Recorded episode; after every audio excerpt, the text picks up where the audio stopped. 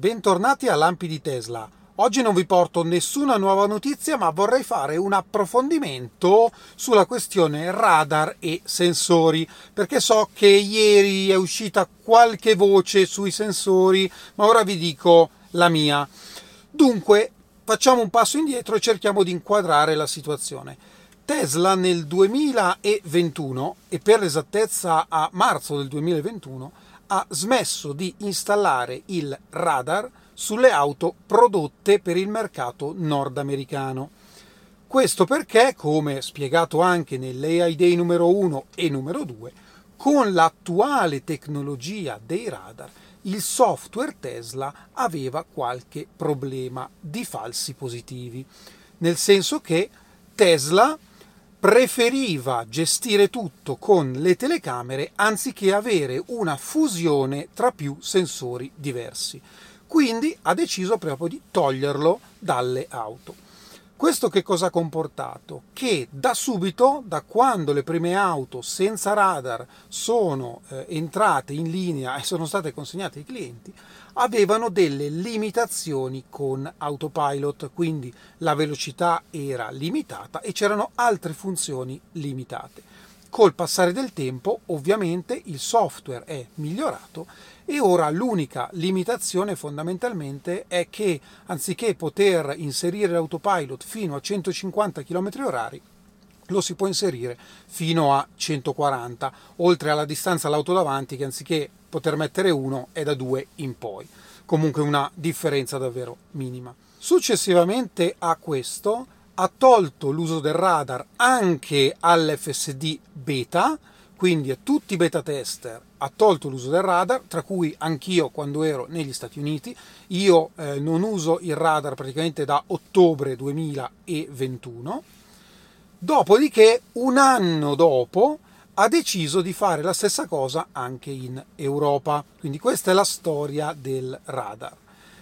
Parliamo di reintroduzione del radar. Tesla ha presentato un brevetto per un nuovo radar, questa è la parola chiave, nuovo radar ad alta definizione, quindi con una tecnologia diversa dai radar finora utilizzati nel campo automotive. È un radar che Tesla si è costruita in casa perché a più riprese anche Elon ha detto con le tecnologie attuali il radar crea solo disturbo alle telecamere, ovviamente secondo Tesla, con questa nuova tecnologia si potrebbe migliorare ulteriormente la sicurezza della guida autonoma. Che cosa sappiamo dell'introduzione di questo nuovo radar? Sembra che verrà introdotto insieme a quello che viene chiamato hardware 4.0 e che per quanto si dice anche dichiarato da Elon a più riprese, il primo mezzo che avrà il nuovo hardware sarà il Cybertruck. Quindi, se pensate che le produzioni di questo trimestre, del prossimo trimestre di Model 3 Model Y avranno il radar, a me sinceramente non torna proprio. Parliamo adesso dei sensori ultrasonici quei 12 bottoncini sui paraurti dell'auto che ci indicano la distanza breve dagli oggetti, quindi funzionano sotto al metro. Bene, Tesla lo scorso trimestre, quindi a fine 2022, eh, ha deciso di eliminare i sensori ultrasonici dalle auto in produzione. Questa decisione ha comportato la limitazione in alcune funzionalità, in particolare tutte le funzionalità di parcheggio, ivi compreso il classico beep beep beep che fa la macchina quando ci avviciniamo a un ostacolo sia davanti che dietro, con la promessa di abilitarlo non appena il software sarebbe stato pronto.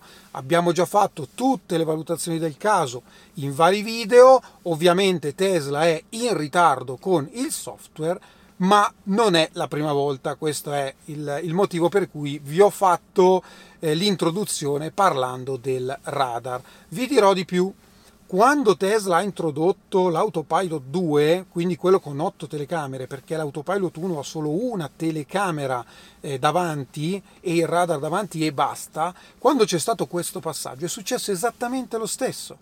perché chi ritirava l'auto non poteva neanche inserire autopilot o il cruise control adattivo, non era proprio abilitato.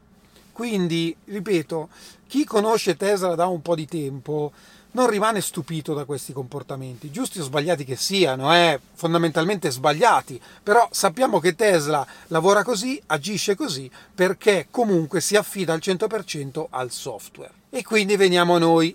Tesla sta installando nuovamente i sensori sulle nuove auto? Che io sappia, sinceramente, no. Non ho alcuna informazione in merito dalle fonti che uso di solito non c'è nessuna informazione in merito, ma neanche proprio di quei rumor eh, che uno non si aspetterebbe, non c'è assolutamente nessuna informazione in merito. L'unica cosa che sappiamo è quella che vi ho riportato ieri, che nella prossima release dell'FSD beta ci saranno dei miglioramenti particolari della vision e delle occupancy network per gli oggetti vicini e che probabilmente quella è la chiave per andare ad abilitare le funzioni di parcheggio per le auto senza radar.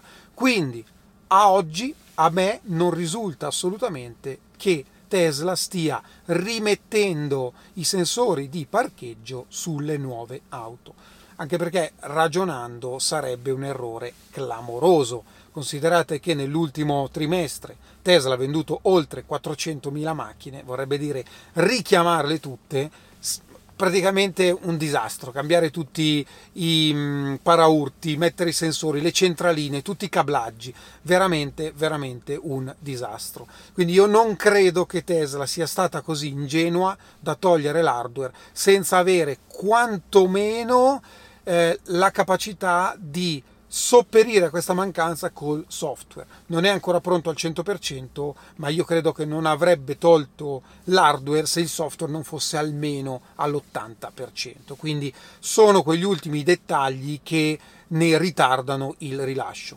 Questo quantomeno è quello che penso io. Quindi se avete la macchina senza sensori aspettate il, il, software, se avete la macchina con i sensori non cambia assolutamente nulla per voi, se state aspettando invece una macchina arriverà molto probabilmente esattamente come le ultime, senza i sensori, sperando che il software venga attivato magari prima del vostro ritiro. Ne approfitto per salutare e ringraziare tantissimo Giri, spero si pronunci così, un bombardino in montagna ci sta sempre, e hai ragione, ho avuto stamattina sulle piste ma dove sai che non c'è neve da nessuna parte? Sono in Trentino, a Peio, in Val di Sole. C'è un po' di neve, eh? non è male. E un altro grandissimo ringraziamento a Giuseppe, ci siamo scambiati un po' di mail per la pronta risposta ai miei quesiti, per i video che tutte le mattine aspetto con ansia, anche tu perseveri, eh, va bene, per la genuinità dei contenuti. Grazie e un abbraccio da Beppe, possessore di Model Y nera, beh almeno non è bianca. Ti ringrazio davvero tantissimo per il supporto al canale, davvero davvero tanto. Questo è tutto per oggi, io vi ringrazio come sempre e ci vediamo alla prossima. Ciao!